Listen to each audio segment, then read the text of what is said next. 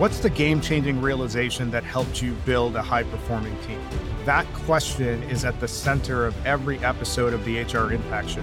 Every HR professional wants to build a team that has empowered managers, engaged employees, and an organization that's striving to become elite. The challenge is that you're often told to do more with less. We're going to fix that.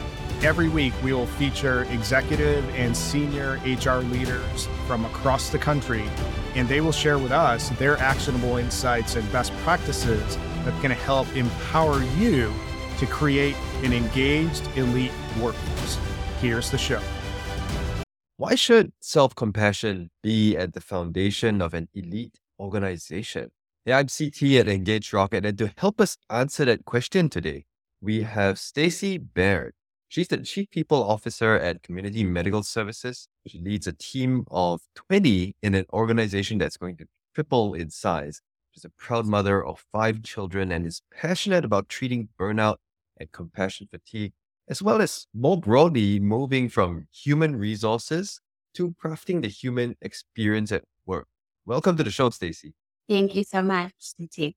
Would you be able to share a little bit more about your background? I've been in this practice next year. It will be 25 years that I've been in the seat full time and started doing the work really around self compassion, probably around three or so years ago. And then when I started at Community Medical Services, I really started to connect the dots for our employees because one of the biggest elements of self compassion that maybe resonates with the audience is that it is the best off ramp for the things that we continue to hear so much about burnout and compassion fatigue, which in a mental health services organization are some of the biggest challenges that we see. And then personally, January of this past year, in my personal life, my daughter was diagnosed with leukemia. And then it became very personal work for myself around how do I demonstrate self compassion in my own life and really lead by example in that seat. So I started digging into this work because also my podcast, HR to HX, I wanted to share with my listeners because my listeners are typically people, again, in the seat of leading HR teams and the work is inside out. And so that's how I really got into the space of being really interested in taking coursework and diving into the work with a lot of research and neuroscience work. And when we had a chat earlier, just talking about this, I was curious.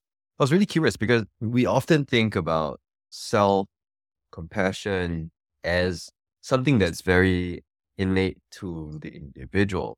Was there a realization that you had that helped you to to apply this and it is a core part of building a high performance team? The journey here, when, when I started community medical services, we have a town hall every Friday and it's an open forum. It's, it can be pretty intense. It can be a bit emotional. And of course, as the chief people officer, many times myself or my team end up fielding a lot of the employees' questions. So it's an open forum where employees can ask anything and we answer all the questions. So what I'm starting to do was on Fridays, starting to practice my own flavor of self-compassion. I go on a hike or a walk out in, I'm in Arizona. So I'm in the desert and I take some space before I dial into this call out in nature, just moving at the pace that feels good for me I work out a lot. And so I started to recognize that going to do really extensive workout versus doing what felt good that day wasn't really serving me. So I started to really focus on Freedom Friday, which is where Freedom Friday for me was born. And I started posting about Freedom Friday.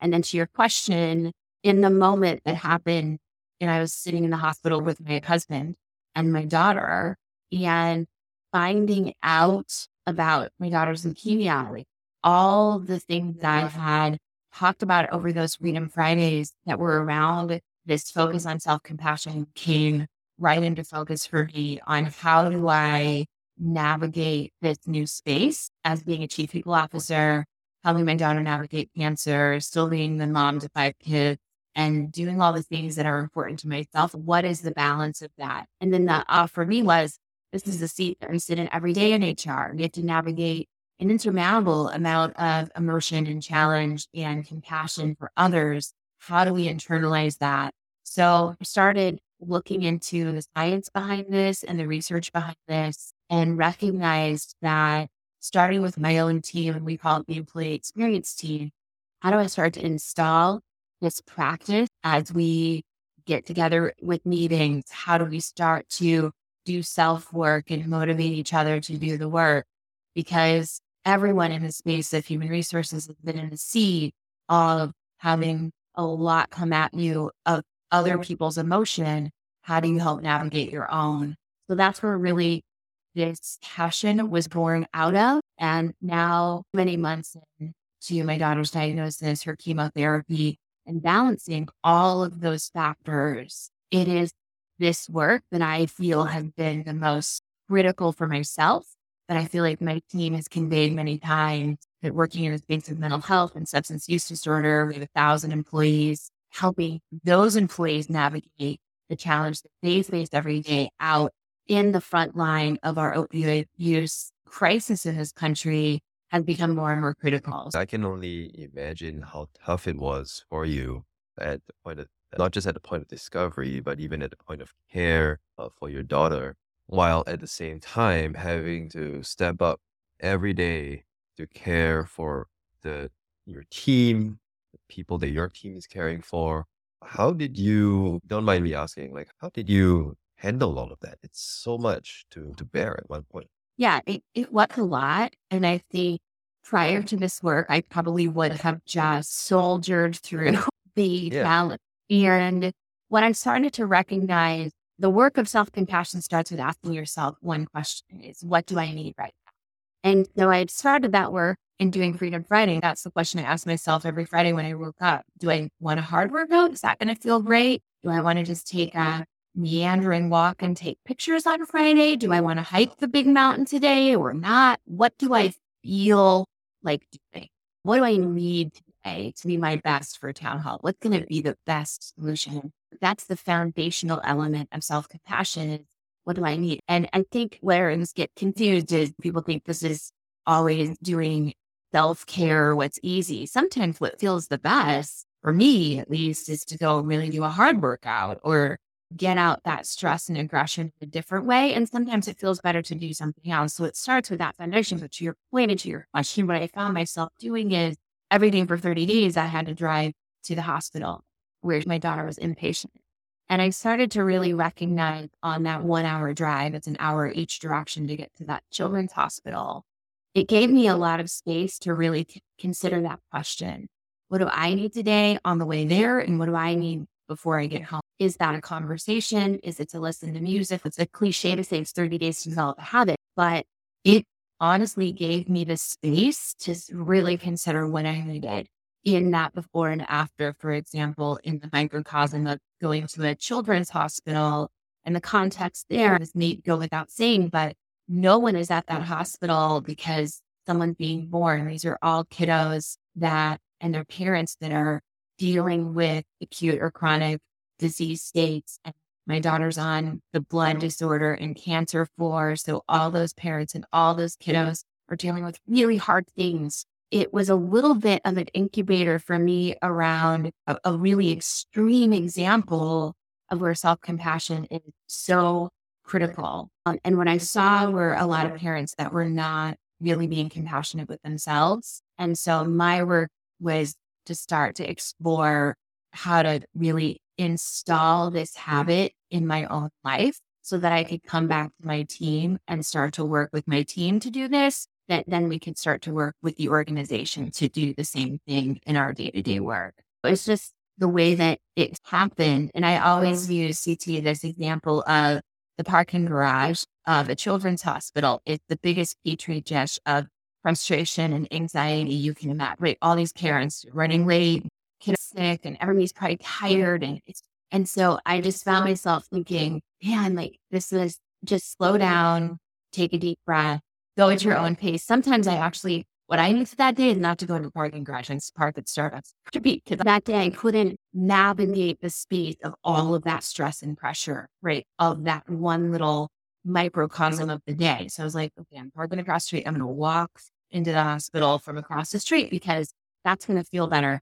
So it seems so simple, But I think for most people, I always ask my teams that how many times in your career have you terminated an employee? And then five minutes later, you're supposed to go into another meeting and meaningfully contribute to whatever the conversation is. That's a little ridiculous when you really think about the, the challenge of that. And right after you sever an employee's employment relationship with the company, it's really challenging for the person in front of you. And let's just say it out loud. If you're a good human being, that was an easy conversation probably for you or the leader that you're working with. So you're navigating so much emotion in that triangle. And then you're expected to just turn that off and walk into the next meeting. So the work is, right? Give yourself 30 minutes after that happens to give yourself some space to not just help the leader process it, because that again is the self, the compassion to allow that person some self compassion, but to also give yourself space to say, huh, what do I need right now? Shake that off and move forward with my day. But we are not taught that in this practice. We are not taught that we are allowed or we have permission to take that space. And so that's what I'm working with my team to give everybody permission. Thank you for sharing. It's very personal. And I think it relates to anyone who's a parent and a leader and a HR. I like the word you, the phrase you use, compassion fatigue. It really can get to you. And I, as you were talking, I was just reflecting how much self awareness does an individual need to have to be able to embrace this approach? Because I can imagine when, when I was in my early 20s, if you talk to me about self compassion, I'll be, what, what are you talking about? I just want to just want to get things done. How, what is the best way you found to be able to communicate the need for something like this to your team, to leaders in the organization, and make it more of an organizational practice around creating space and holding space for each other. The beautiful thing is there's a model, and the model is so simple, which is why I think I gravitated to this. I really like simple, easy models to teach my team and beyond that are science based and backed with study. If you go on selfcompassion.org, I don't know, the list is like 100 white papers long of the research around this topic.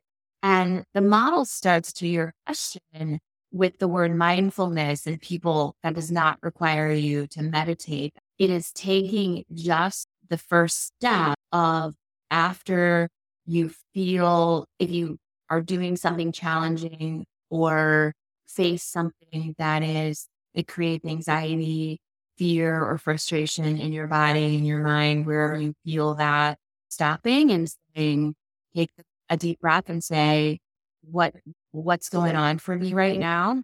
And to your question, I wish I knew this in my 20s. I 100% didn't know this in my 20s, except for I will tell you, I worked in the emergency room when I was 18 years old at a hospital.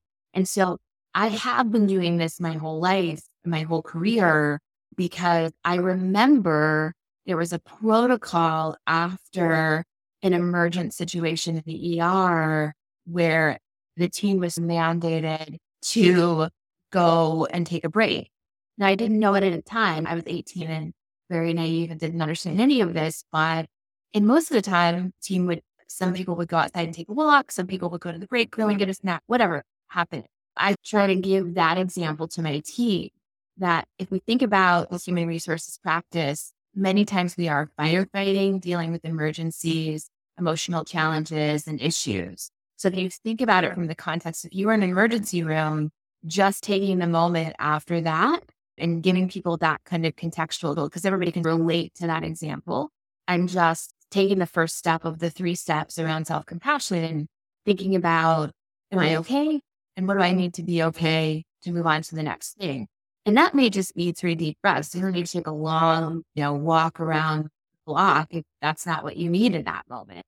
But I think that's the muscle memory of starting with the first step is just awareness. So they call it mindfulness in the model. What I've been deeming it, because I think mindfulness gets connected to mindfulness and meditation. And, and those things are all really incredibly powerful things as well. But to make this very approachable, it's really more bringing awareness after you're on a really challenging phone call with internal partners and there's conflict, just taking the beat. So that's where I tell people to start practice because of the three steps around self compassion, that tends to be the biggest shift for people is just taking a space, taking just a moment.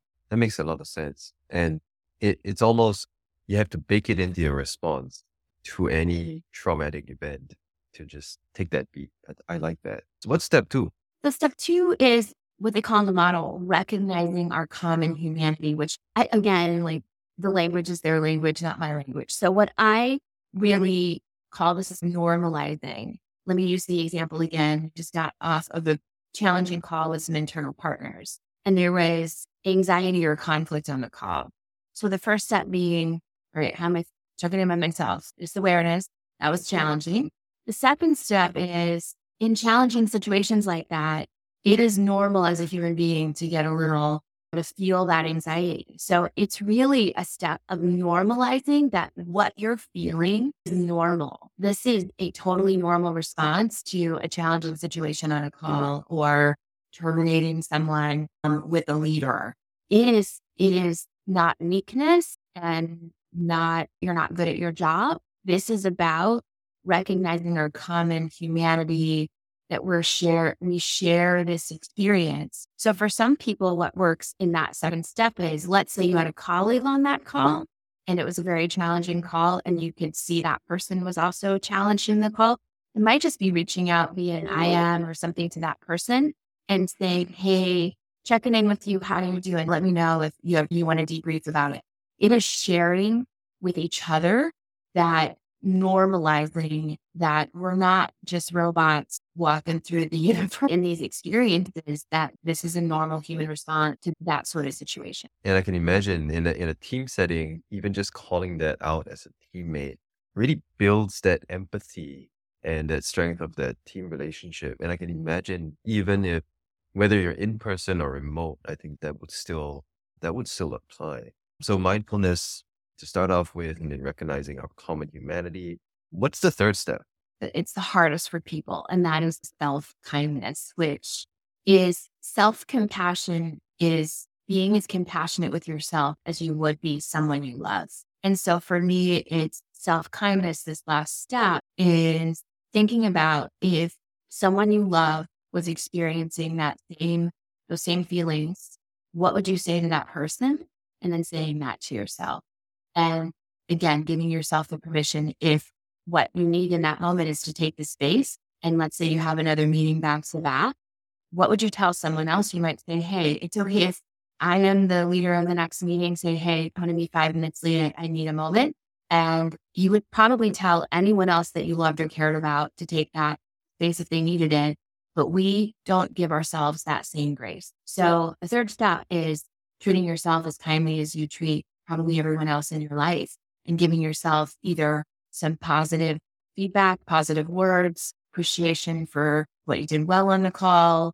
That is really giving yourself the kindness that you would afford to others. I, I feel like I should apply a lot of this more in my own work. So imagine I'm another chief people officer and you're, I, I, I love this framework. It sounds great to me. I, I know I'm going to take this away and apply it to myself. How would you recommend that I approach this within my team and my organization? Yeah. So I'm going to give you a real life example from this week. We had a situation where we had an employee pass away this week. And it happens. We have a thousand employees and people have challenges and issues in their life. And so one of my leaders was the person that ultimately worked with the fire department and other people um, around that challenge. And I used it as an example in real time because this individual on my team is probably the one that will most likely soldier through that challenge and go right to the next thing and not really give him give himself the compassion. And so on our leadership call, I asked him to share with the team what occurred so that we could all have a knowingness around what happened. And then we walked through the three steps together. And I asked him in advance if it was okay if I asked him to share some of this information in an effort to share with the team on how we do this for ourselves. And he was the first to say it wasn't, it's not a muscle that he's really completely developed yet. And he recognizes that it's something he's working on. And so I think it's use those examples and opportunities on a team meeting or when a challenging situation happens. As an executive, as a chief, like I try to d- take this into our executive meetings that when really hard stuff happens, demonstrating again, using these examples in real time to demonstrate the need for us to lead by example as a team.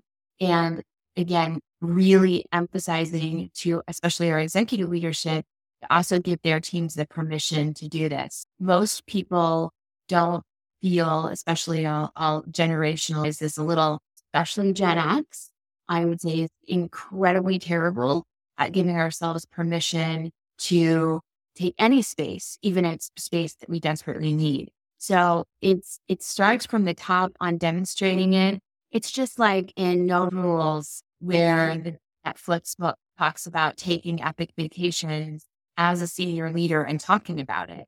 It's the same thing in sharing with your own team.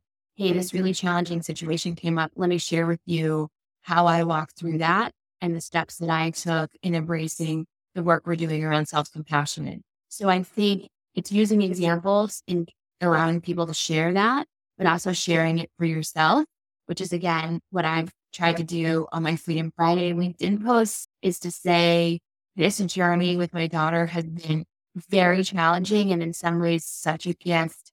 And it depends on the day and who asks me where I'm at in that continuum. And this work has saved me a hundred times or more since January 31st of this year in shifting my mindset immediately into this work. It's really leading by example that I would tell another chief people officer is where to start doing this. And what's so interesting see is, as you mentioned, I have five kids and my husband, it's changing just every aspect of your life because everyone in this house is dealing with the fact that my daughter has cancer in their own way. And so everybody has their own lived experience, whether it's our 15 year old who's the youngest, all the way up to our oldest that's 23. Everyone's having a different experience with this. Some of them are helping her drive to chemo. So the recognition that this work is just as powerful in the workplace as it is in your life. And I think that's the work of the human experience. That's why I started HR to HX. There is no line in the sand that says this is about the work stuff and not about the life stuff. This affects every aspect of our life in showing up better for ourselves, our families, and our organization. That that is so powerful, Stacey, and you've really inspired me in this conversation. And, and I hope uh, the listeners are equally inspired to take this upon ourselves. And and I think you're absolutely right. Not not only is it critical to lead by example, but by leading by example, we then build the muscles to have that compassion for ourselves and to recognize the need in others when they need compassion for themselves and to help them navigate that journey. And if we have a little bit more of this, I it feels like there's no way that a team can perform worse. And in fact, I would almost say there's no way that a team cannot perform better by having more compassion for each other. And it, it's so powerful. I, I, I love that. I just want to wrap up very quickly by asking if Stacey, if people want to find you, what's the best way for them to do? So easiest way to find me is on LinkedIn, and then HR to HX is, is syndicated. So anywhere you find podcasts, you'll find HR to HX. I love doing this work cross podcasts because I think everyone can learn and expand so much. I love there are a million podcasts out there, and I consume a lot of them myself But it's what's super magic I think about it is that you can do this work, consume some things even while you're taking, demonstrating your own self compassion, right? Taking a walk, listening, thinking through things, giving yourself space. And so that's the easiest way to find me and, and what I'm doing most recently. That's perfect. Thank you so much for hanging out with us today, Stacey. For those of you who are listening, I hope you enjoyed the show. Make sure to drop us a review and tune in the next time on the HR Impact Show, where we'll have another great leader sharing with us their best practices in building an elite team. Thanks for listening to this episode of the HR Impact Show. We hope you liked the conversation. Don't forget to continue supporting us by joining the HR Impact community. You can find the community at www.engagerocket.co slash HR Impact. Tune in next time where we'll have another guest who's going to share with us the game changing insights that help them build high performing teams.